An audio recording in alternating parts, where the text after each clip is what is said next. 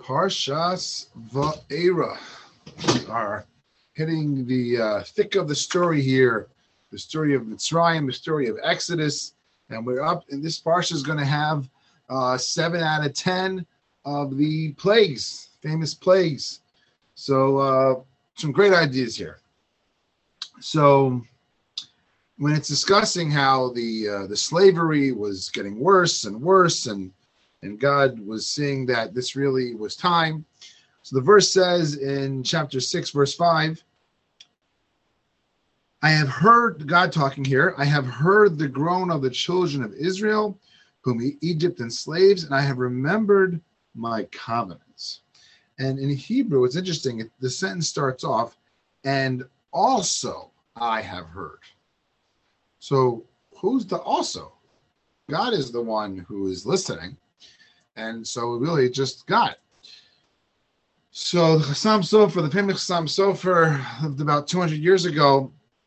He said, he, he explains that this means that not only did God hear the extreme pain the Jews were in, but the Jews who were each in their own pain, horrible situation, they still had the presence of mind and the caring and the sensitivity to feel the other people who were in pain's pain.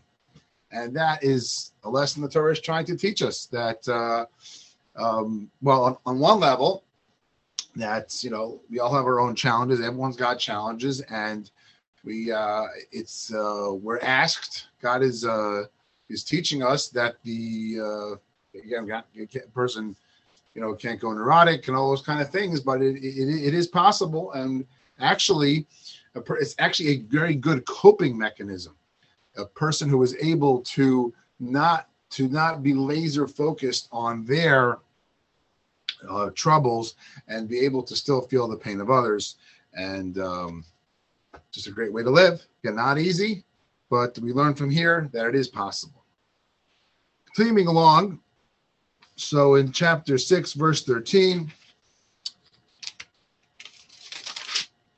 God says that he wants to send Moshe and Aaron to get the, the, the Exodus process going. So the verse says that Hashem spoke to Moshe and to Aaron to take the Jews out of Egypt. So it's interesting here. The uh, the the uh, Jerusalem Talmud in Rosh Hashanah says an interesting thing that here we're at the almost the beginning of a new phase. The Jews have been in slavery, and really once the plagues start, obviously this naturally, uh, well, supernaturally, but naturally the uh, slavery toned down, and the Jews to some degree they were stuck in Egypt, but it obviously wasn't the uh, the Egyptians didn't have the headspace to be um, really torturing them. So at this juncture, God says to Moshe and Aaron, He says I want you to teach the Jewish people, soon to be Jewish people, a commandment which they're going to have to keep when they go to Israel. Mind you, it's going to be over 40 years. And what's the commandment? Is it so in Judaism? The uh, you know there's the weekly patterns, the monthly, the yearly, and then there's the Shemitah cycle. Then there's the, the the Jubilee cycle. The Judaism has a cycle of 50 years. Every 50th year is a very special year, and there's many uh, interesting um, laws that apply in that 50th year. And one of them is if a Jewish person has a servant, that they need to let them go. And this is not an easy thing. Um, it could be a, a big asset, something that costs them money, a big loss. And but that is something that Jews are commanded to do. But it's interesting. It's a very unique time, almost like seems like inappropriate time. You know, we're, we're we haven't even gotten the Torah yet. The Jews are still in Egypt. They're in bondage. You know, they're trying to maybe enjoy a little bit of the of the taste of freedom. And Sir Chaim Shmulevitz asked this question, and he says Hashem precisely wanted to give the commandment while the Jews still felt the bitterness of the slavery, because it's almost impossible for me to relate to you if I'd never had your experience. And even if I had the experience once, it's it's hard to remember. Sometimes we can we, we surprise ourselves how sometimes we can forget so fast an experience that we had as parents. You know, sometimes we try our best, but we can forget the struggles that our children and teenagers and uh, had uh, or students that of our, ours had. And this is precisely what God wanted. He said, Look, you are slaves and you're going to want to not be a slave forever. And that's the reason, one of the, one of the, there's a lot of reasons, but there is uh, part of the reason why we are uh, commanded to let our slaves go at a certain point. And mind you, just uh, tangentially, we'll talk about it in a few weeks, that the, the concept of Jewish servitude is not a uh, it's actually a tremendous kindness. It's not any uh, torture or abuse.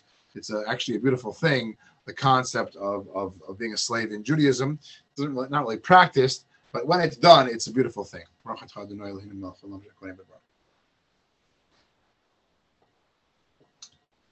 And if we want to love our neighbor, this is something which the, it says in Ethics of the Fathers, Al tadin chavercha You can't judge someone else till you get to their space. So usually that means is I can't I can't judge you at all because I'm never going to be in your space. But at least um, here you have sometimes we can remember we had that experience and I remember the experience that I had and I know how bad it was, then I can I can treat other people appropriately. Hi there, Mrs. Weissman. Good evening. Um, hi. Um, okay, so now I'll tell you an interesting story. The famous story. You know, uh, one of my uh, my first uh, professional career. I was pretty much now. Obviously, I do fundraise because uh, that's I need to keep my organization going. But my first career was uh, only fundraising for uh, my alma mater.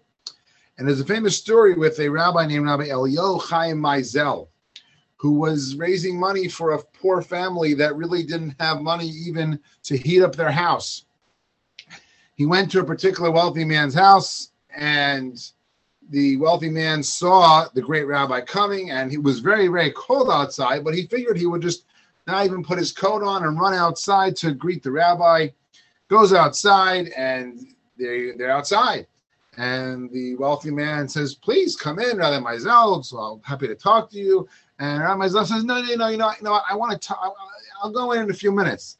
So they talk for a few minutes, and Rabbi Zell starts to say why he's there. He's raising money for this family, that their house is cold because there's no heat.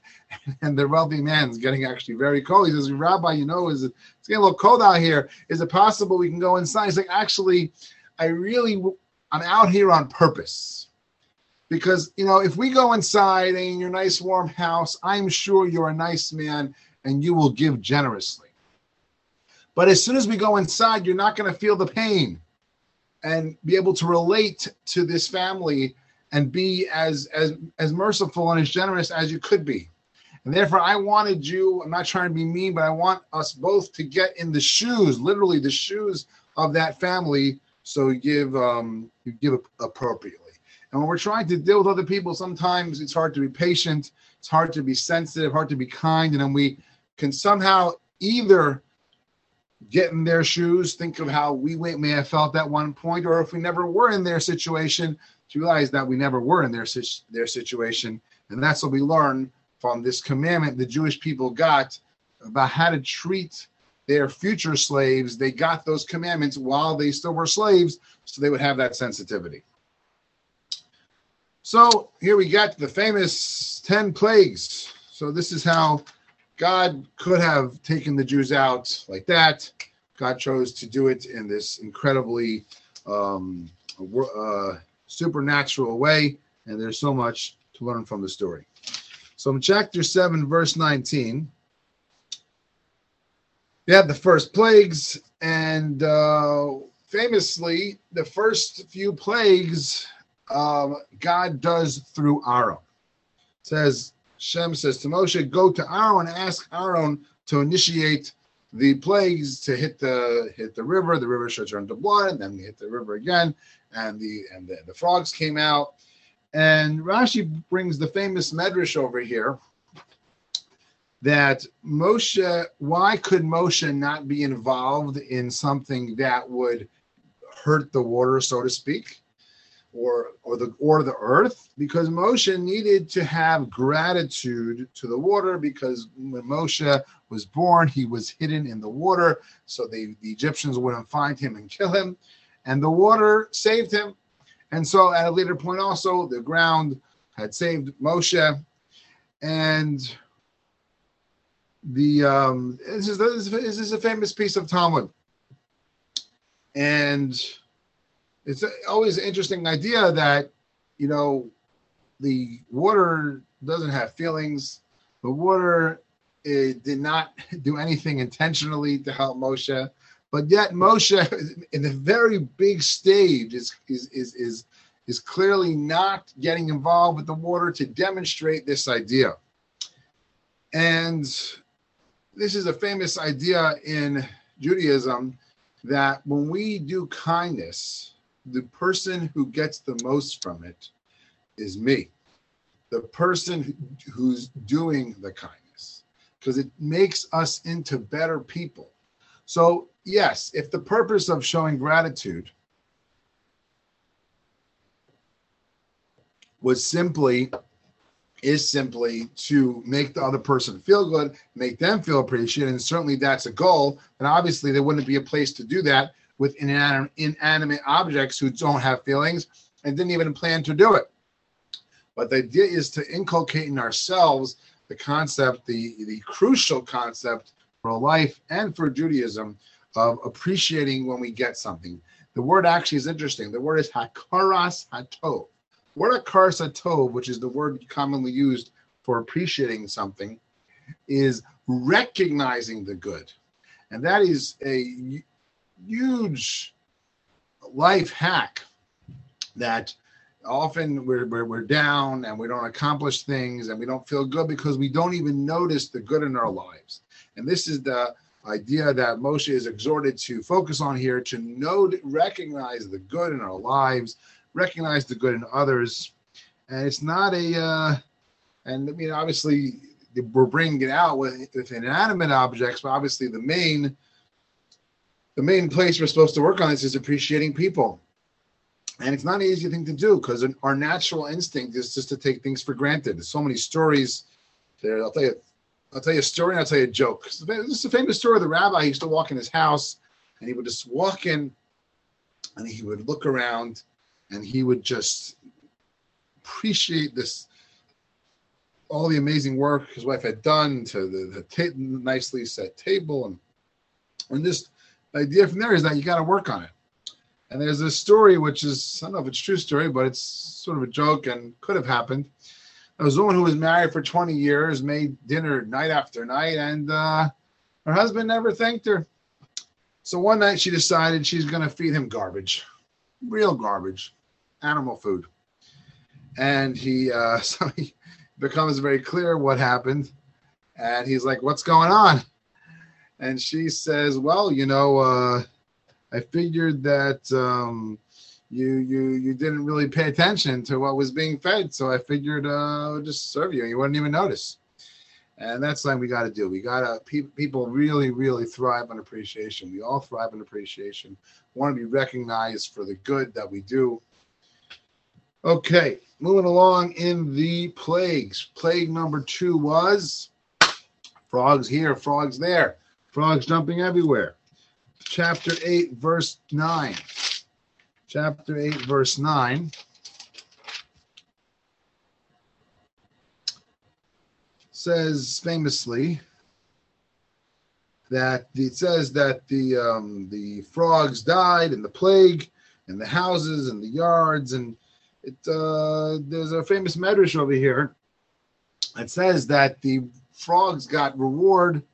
The frogs were considered uh, they're, they're praised in the Torah for giving up their lives because the frogs were exhorted to um, basically make the Egyptians' lives miserable and be everywhere.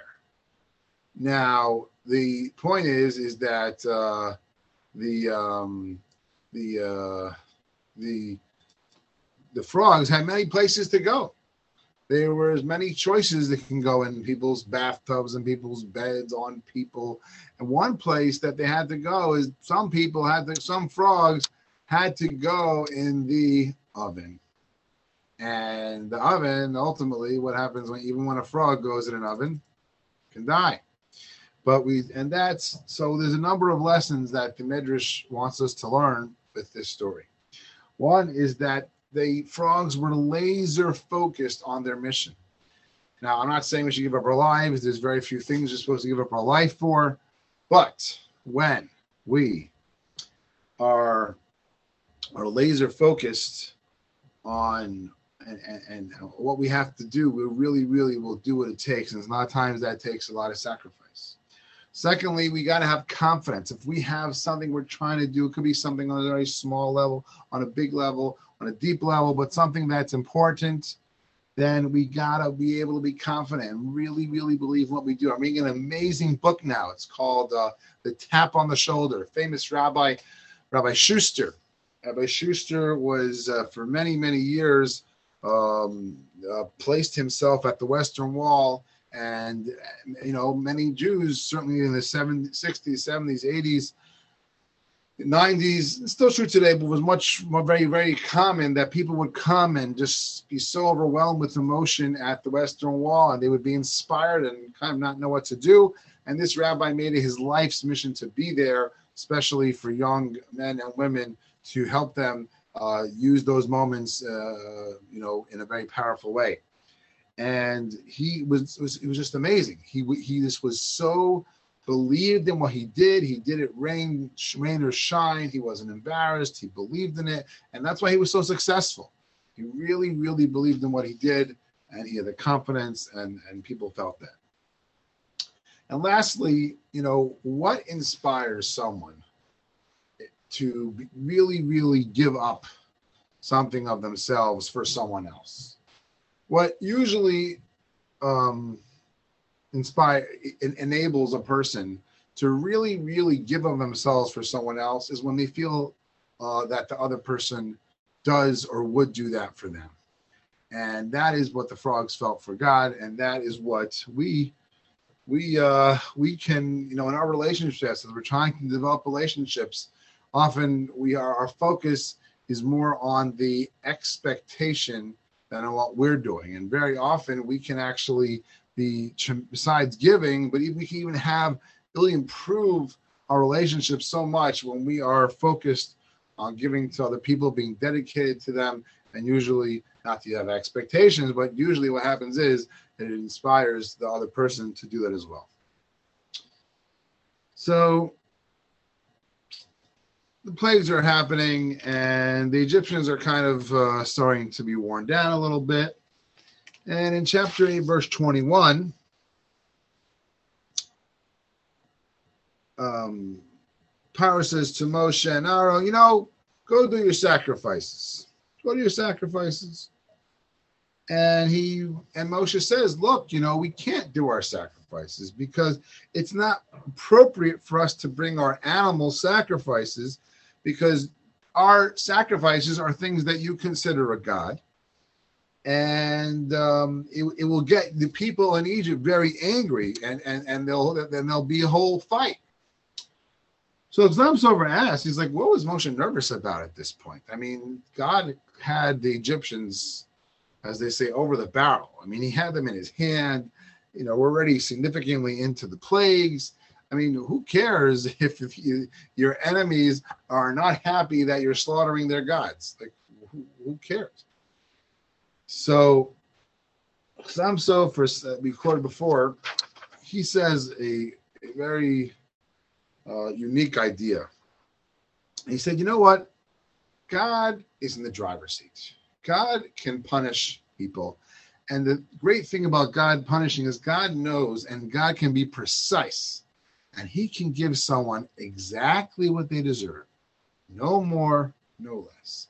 As human beings, we can't really do that because we first of all can't assess in the first place what really is appropriate and we certainly can't then meet it out in that way but obviously human beings have to function and sometimes consequences are necessary but they often they or all the time they're not precise Moshe was concerned, was, you know what? These Egyptians are horrible people, and God is punishing them. But you know what? Maybe they don't deserve this last, this extra piece, the aggravation, the tremendous aggravation of seeing their God being slaughtered in front of their eyes. And this is this blows your mind, the expectation and the ability that the human being can have. You know, we're always we always we're we're inundated with feelings. Well, if someone messes up or someone hurts you, it's their bad. That's not what the Torah teaches us. We are obligated to do the right thing because it's the right thing, regardless of what anyone else does. And in fact, um, we just need to be sensitive to other people's feelings. In fact, Rabbi Dessler, actually Rabbi Dessler's grandson, he says that you know this really is the whole the whole story of Egypt really comes because Yosef's sitting in a jail, and he sees these workers of Pharaoh sitting there, and they're sad. And the whole course of events, how Yosef ends up being called to to being the viceroy in Egypt, the whole chain of events started because Yosef saw and cared about other people's feelings, even people who maybe they don't deserve it so much. And this is just some of the the uh, many lessons. A quick review over here. He said how was the Chassam Sofer pointed out that even though the Jewish people were in pain themselves, they still were able to feel each other's pain. Not only is that something which is asked of us, but it's actually a very good life hack to get through challenges if we're able to not be laser focused on our own pain and be able to feel the pain of others. We quoted the the the Yerushalmi, the Jerusalem Talmud, how um, the, the Jews were given the commandment of how to treat their own future slaves while they were slaves, so they would feel the pain of others, and and that's sometimes sometimes a, a reason why something painful can happen in our own lives so we can have that pain and then be able to be empathetic to other people. We saw the rashi the medrash how moshe was not allowed to be involved in the first three plagues to inculcate in himself the concept of recognizing the good even in inanimate objects and certainly in people to appreciate and recognize the good that people do we saw, talked about how to learn from the raw frogs, how to be confident in our in the things that we're doing that are good, to be sacrificed, to sacrifice for them, to be to, to realize that in relationships you have to have to really, really give and give to the other people, and then you have two-way streets that usually develop. And lastly, we talked about how sensitive Moshe was even to their evil Egyptians who are in the middle of being punished Moshe still was sensitive to their feelings, and that is what is asked of us.